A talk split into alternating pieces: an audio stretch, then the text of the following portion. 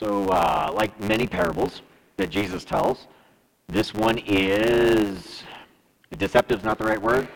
Uh, we'll call it multi-layered because it fits very specifically um, in Matthew 20.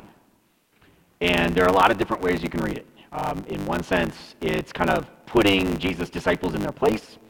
Uh, Jesus is also kind of speaking about socially sort of the, the coming weeks.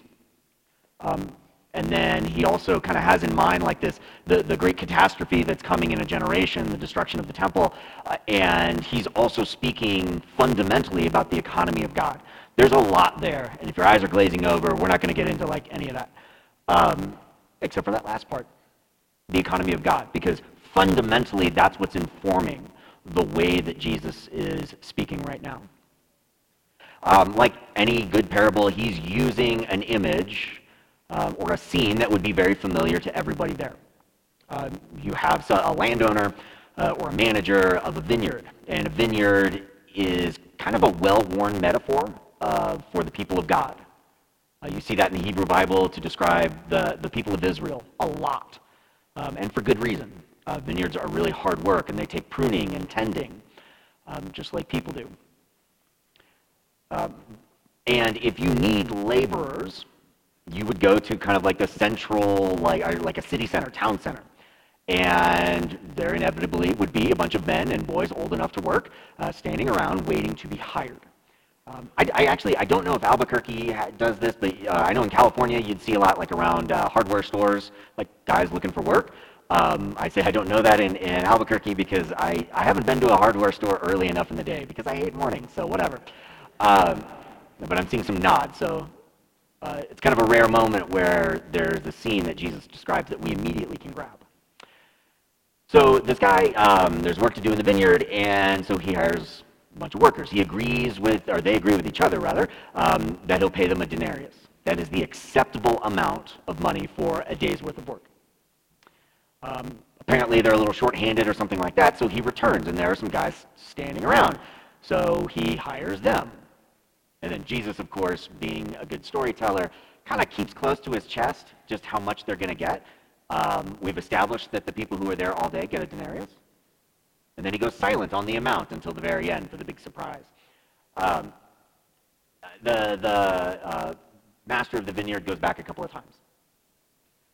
And each time he hires more guys. Later and later into the day, including the 11th hour. And if you've heard that phrase, sometimes we'll say it's the 11th hour. This is actually where we get that phrase, which I think is kind of cool. So, uh, one thing that we might miss is the desperation in these workers. This is an era and a, uh, an area where people generally lived hand to mouth. If you didn't work that day, there was a reasonable chance you will not eat. And uh, it has to do with uh, the way poverty kind of worked back then, and, and it's not like uh, you're, you're very rarely going to be able to get ahead financially enough to buy enough food to last you like a week or something like that. Um, so uh, yes, there were like social safety nets within that community, uh, but they were tenuous at best. So if you're standing around waiting, notice that those guys didn't go home. They're still holding out hope um, because they know that there's going to be a really big problem if they can't find work for that day. But they, thanks to this vineyard owner, they're able to.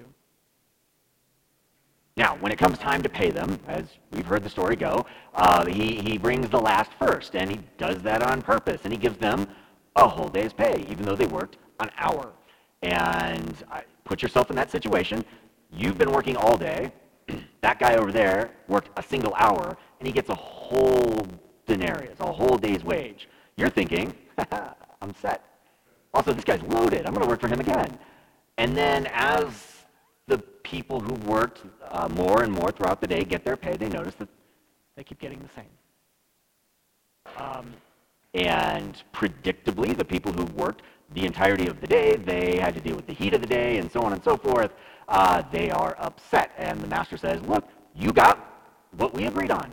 And you got what is quite, or quite so, a fair pay. What difference does it make? What the other people got. And then Jesus kind of, you know, hits us with that punchline, so the last shall be first and the first shall be last. Um, it's not a coincidence that before this, Jesus has been having conversations with his disciples about who the greatest is. And there's been some internal conflict within the disciples about who the greatest is. And then Jesus, being Jesus, needs to flip that on its head. Um, my first question is why? Why would that be so frustrating? Because I think for most, if not all of us, if we were in the position of the people who worked all day, it would be maddening that a person who worked for an hour gets the same amount of money as we do. Why? If I'm getting what I would agree to be a fair wage, there's actually other, uh, I think in Tacitus, a, a Roman writer, um, talks about like a, a soldier revolt of sorts where they were demanding a fair wage, which was a denarius per day. Uh, so this was very fair. Like if I'm getting what I am quite literally due, what I am owed, why am I going to get mad if somebody else gets what they are not owed in my estimation? It's not fair. That's a really hard question to answer. It's not clear to me why that is so frustrating, but, but I feel it in my bones. And it seems to be that, that we as human beings have just hardwired into us this sense of fairness. And if you don't think that it's hardwired into us, do an experiment. Find two three or four year olds. Sit them next to each other. Give one one cupcake and one two cupcakes, and then watch the fireworks. I see our kindergarten teacher just nodding. it's, but nobody taught him that. It's just there. And it's really spooky. And it doesn't usually go away as we get older. Why? I really don't know. I'm not a psychologist. Um, but what Jesus is highlighting here is this uncomfortable reality that the economy of God is not fair. Say that again, because it's irritating. The economy of God is not fair. Who, who said anything about fairness? Not Jesus. Now, uh, this has some very, very distinct uh, applications to us today. Because I, I think one important way that Jesus intends this parable to be understood is what he might call discipleship. Um, and, and I have kind of in mind hypothetical uh, Jesus followers, hypothetical Christians, one on one end of the spectrum and one on the other end. They have been baptized into the family of God. They have received, therefore, the forgiveness of sins and the gift of the Holy Spirit and all of that other theological jargon. Um, they're part of Jesus. And man, they struggle. Uh, they're a new Christian uh, they've got quite the past that is constantly seeking, sinking its teeth into them, and it's just hard. And if you live long enough, you will know people like this who just, as my generation would say, decide that they need to live life on hard mode, and it's just always going to be a struggle. And so, from like a sort of objective view, whether or not that exists is a whole other thing. You would say that they, they are part of God's family, but they are very, very new on that path of discipleship. And very likely will not get very far. Um, and then you have, on the other hand, somebody who's been around for a while somebody who has been a faithful follower of Jesus uh, from the cradle. Um, I, uh, I, I, I, was going to say, like, uh, say somebody who, whose name is like on the charter of the church, but we actually have somebody here like that, and I don't want to single her out. Um, and so it's not, that's not my intention uh, because because I don't have her in mind or anything like that. Um, just somebody, just, just a giant of the faith. And their lives have that kind of fruit that you would expect.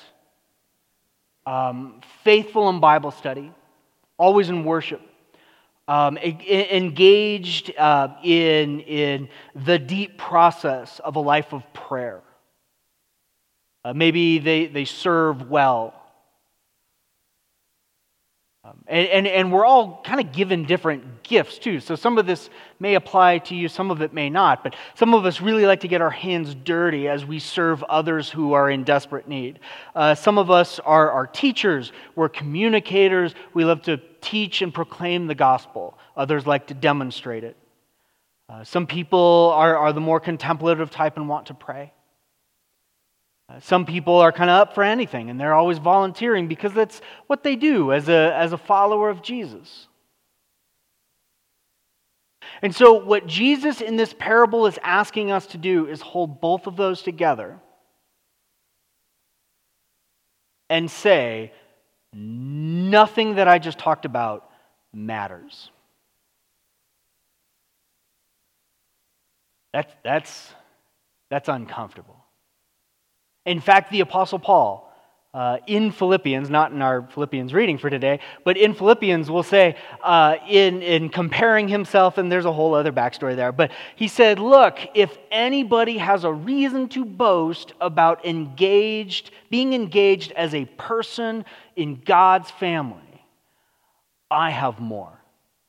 And he lists his credentials, and his credentials are, in that context, very impressive.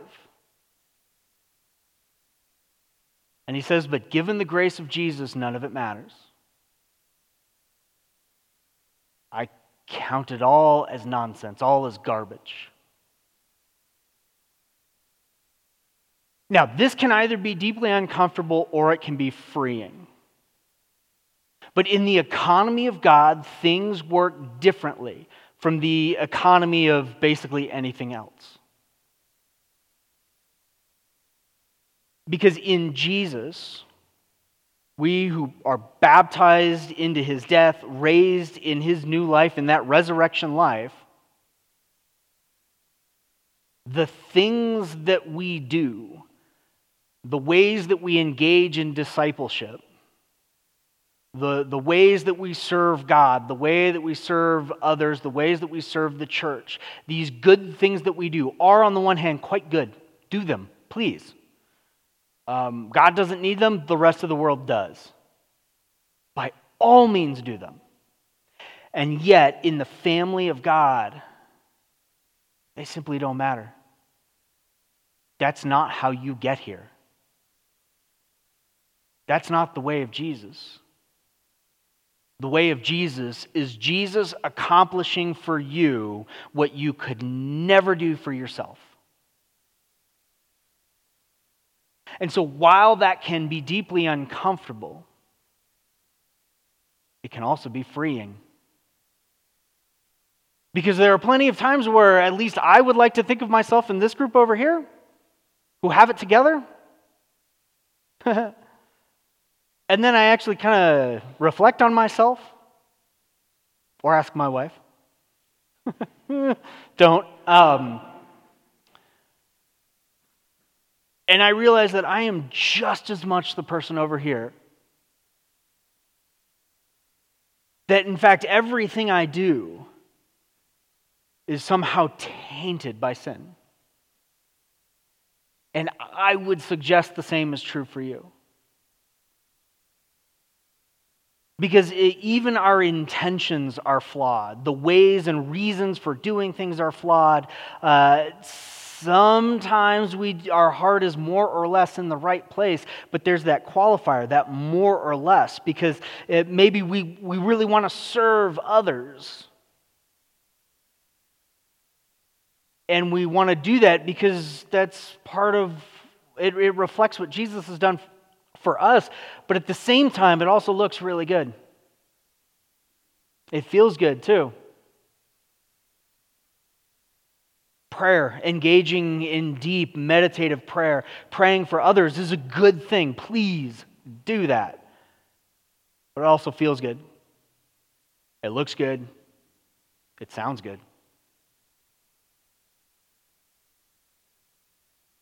Being a teacher, proclaimer of God's word, so like a pastor, I'm not going to say it looks good because, eh, um, but it feels good. In fact, it's addictive, it's seductive. And so, realistically, they all kind of belong in the category over here. and so, when Jesus tells this parable, he is looking ahead through a couple of different layers and giving us a picture of the reality of God. That on the one hand, in the economy of God, things are simply not fair. And the extraordinarily mature person and the, the person who's barely holding it together both have a place on the table. They are both redeemed by Jesus, their sins forgiven, new life created in their hearts. And whatever we might think we have to offer God, whatever we do in the service of God and the church, whatever we do to essentially prove ourselves, advance ourselves, mature ourselves, demonstrate that we are, in fact, good, faithful Christians, doesn't matter. And the most dangerous thing we could do is to convince ourselves that it does. Because in the economy of God, it is Jesus who does the saving. And he has dragged us, sometimes kicking and screaming, into his family. He has won for us what we could never do for ourselves. And therefore, we all get the same reward, the same pay, regardless. Amen. As you are able, I invite you to rise.